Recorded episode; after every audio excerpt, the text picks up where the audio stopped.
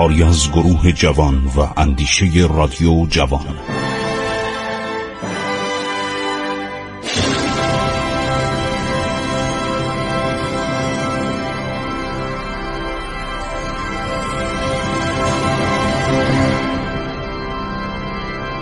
بسم الله الرحمن الرحیم. به نام خداوند بخشاینده مهربان. با سلام و درود به شما شنوندگان عزیز. من خسرو معتزد هستم. با شما صحبت می کنم و دارم درباره دولت آل بویه یکی از دولت های بزرگ ایران که اینها بر شهر بغدادم دست یافتند و از آن پس به قول گوستاف گرونبام نویسنده و محقق آلمانی اسلام شناس و ایران شناس خلیفه یک نامی یافت. دیگه همه عرض شود که اختیارات با ایرانی ها بود. در تمام موارد سلسله آل بویه دستور می‌داد. اینا چندین پادشاه داشتن در نقاط مختلف ولی به اینا پادشاه نمی‌گفتن معمولا امیر می‌گفتن. هر شود که یکی از اینها همون عزد الدوله بود که عزد الدوله معید الدوله فخر الدوله هر سه پسر رکن الدوله بودن. یکی از اون سه برادر اصلی برادرانی که فرزند بویه ماهیگیر بودن ماهیگیر گیلانی اینا از طبقات پایین مردم می اومدن به فرمان روایی می رسیدن اینطور که ما فکر کنیم یک به اصطلاح مثل فراینه مثل شاهنشاهان پشت سر هم می اومدن چنین چیزی نیستش.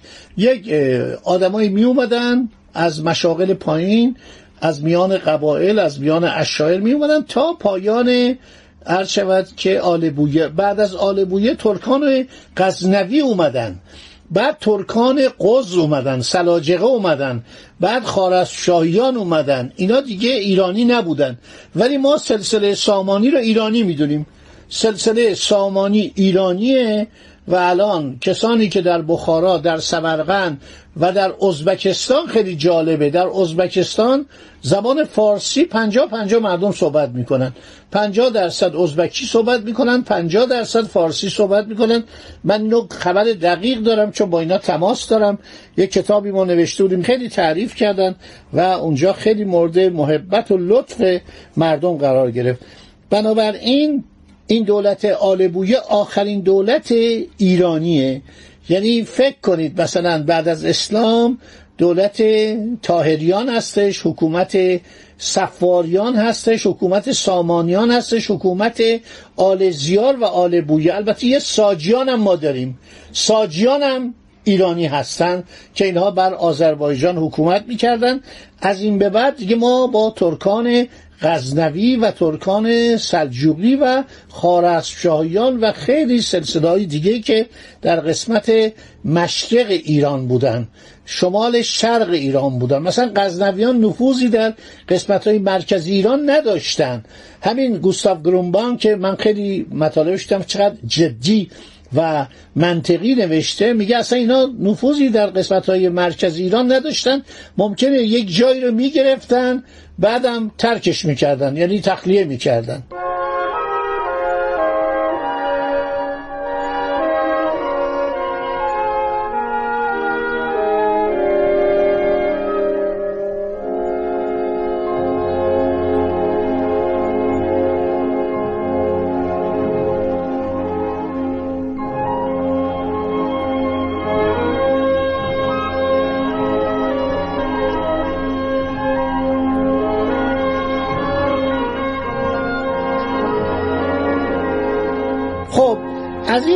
سه پسر رکن الدوله عزد الدوله رو گفتیم.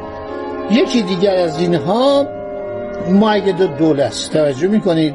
معید الدوله است که اینم پادشاه خیلی خوبی بوده و برادر بزرگترش عزد الدوله بوده. بعد خیلی اظهار ارادت کرده به عزد الدوله برادر بزرگش و اون گفته که جاهایی که دست توه یعنی پدرت که فوت کرده یعنی پدر هر سه تا برادر که فوت کرده یعنی عزد الدوله معید الدوله فخر الدوله پدر این رکن الدوله میمیره عزد الدوله حکومتش جدا بود. یعنی یه قسمت هایی بخشیده بود به عزد الدوله معید الدوله نامه می نویسه میگه برادر چی میگی؟ میگه همونجا بمون. همونجا به اصطلاح مال تو. برادر دیگه به نام فخر الدوله ما این فخر الدوله رو خیلی می‌شناسیم. چون این فخر الدوله پایتخت شهر ری بوده. همین شهری که بغل دست ما هستش که در زمان پیش از اسلام بهش بودن راگا. خیلی شهر بزرگی بوده و بدون جنگ و به اصطلاح خونریزی تسلیم مسلمانان شده. در صورت این شهر ری مرکز این فخر دوله بوده. این فخر دوله هم خیلی از خودش راضی بوده و شروع می‌کنه مبارزه می‌کنه با برادرش عزد الدوله معید الدوله به اشاره عزد الدوله حمله می‌کنه به قلمرو حکومتی فخر الدوله بعد فخر الدوله نمی‌تونه با برادرش بجنگه. میره جورجان. جورجان کجاست؟ یعنی گرگان. یه مدتی اونجاست بعد میره آزم دربار نوح ابن منصور پادشاه سامانی میشه. عرض کردم ما اینجا چندین سلسله با هم همزمان دارن سلطنت می‌کنن. عزد دوله مرتب کمک می‌کرد به برادر دیگرش معید دوله. و معید دوله پس از آن که فخر دوله و متحد وی قابوس وشگیر از سلسله زیاری را شکست داد. گرگان و تبرستان هم گرفت. در سال 367 وزارت خودشو به صاحب ابن عباد مفوض داشت. مفوض داشت یعنی تفویض کرد. یعنی بهش گفتش که تو بیا و صدر من بشو حکم براش صادر کرد. شش سال پس از آن در سال 373 بدرود زندگی می‌کنه. آدم بسیار خوبی بوده. همه تعریف می‌کنن. برادر زادش به نام سمسام دوله در بغداد چند روزی به ازاداری مشغول بیشه التای بالله خلیفه عباسی هم هر روز در اون مجلس خط حاضر می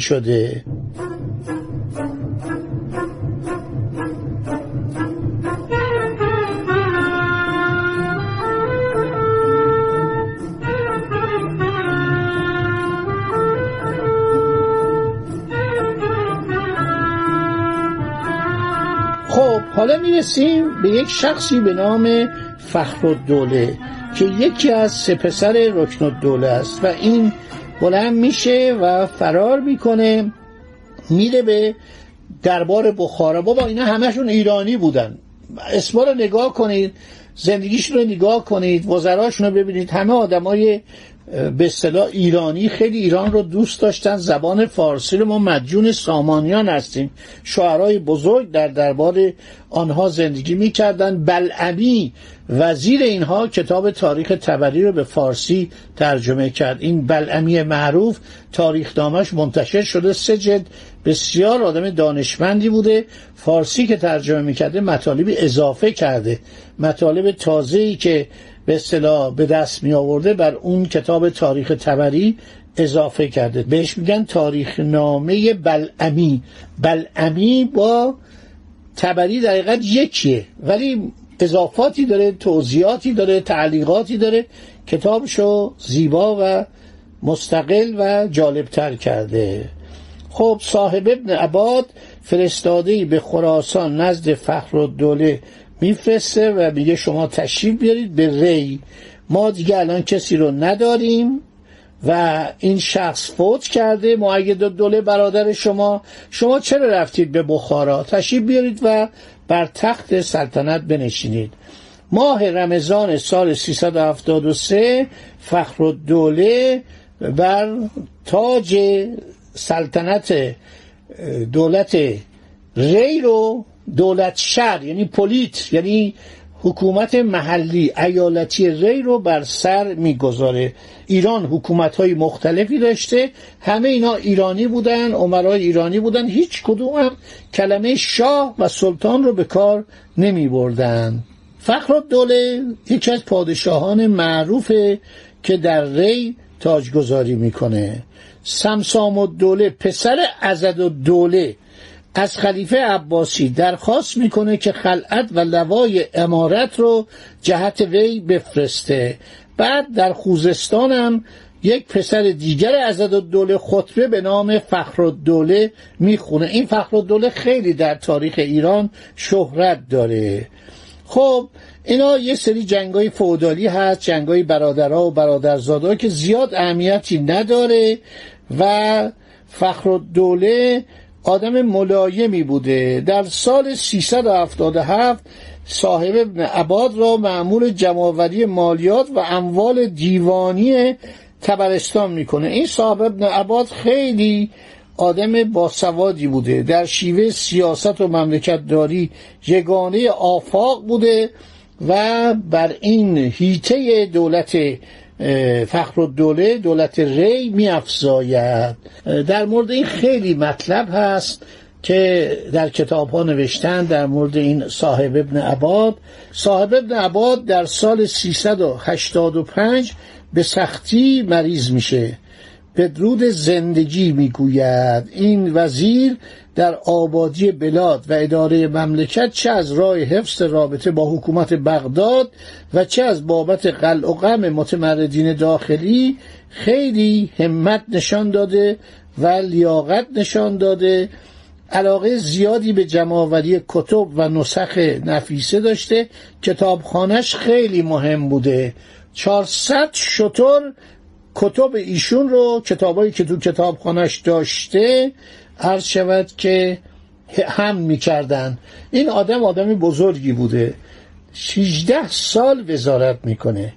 و عرض شود که گفته بود که مرقد منو وصیت کرده بود که منو ببرید تو اصفهان دفع کنید و این کار رو انجام بدید. این موقوفات زیادی داشته.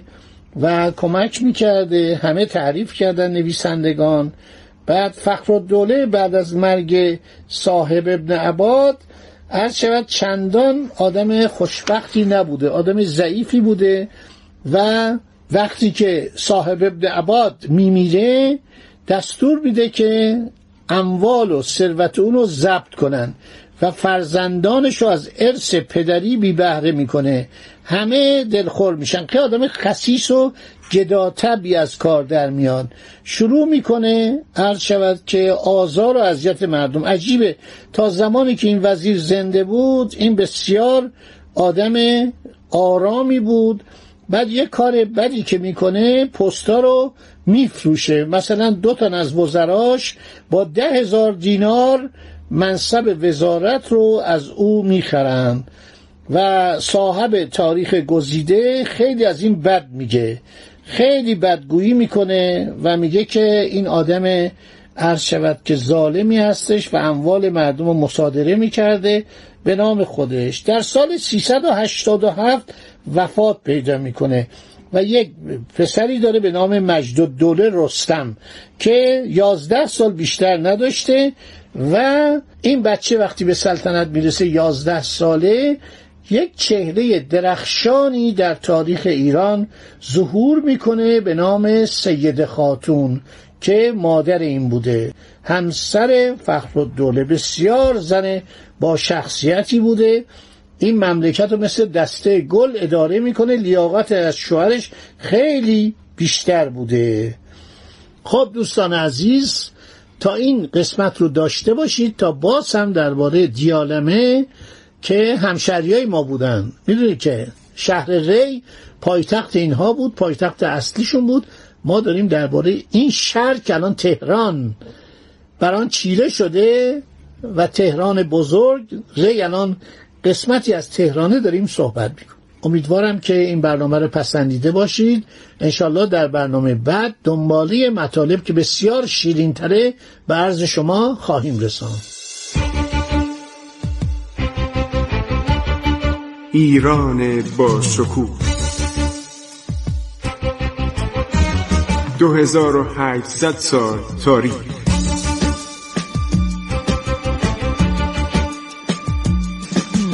عبور از تاریخ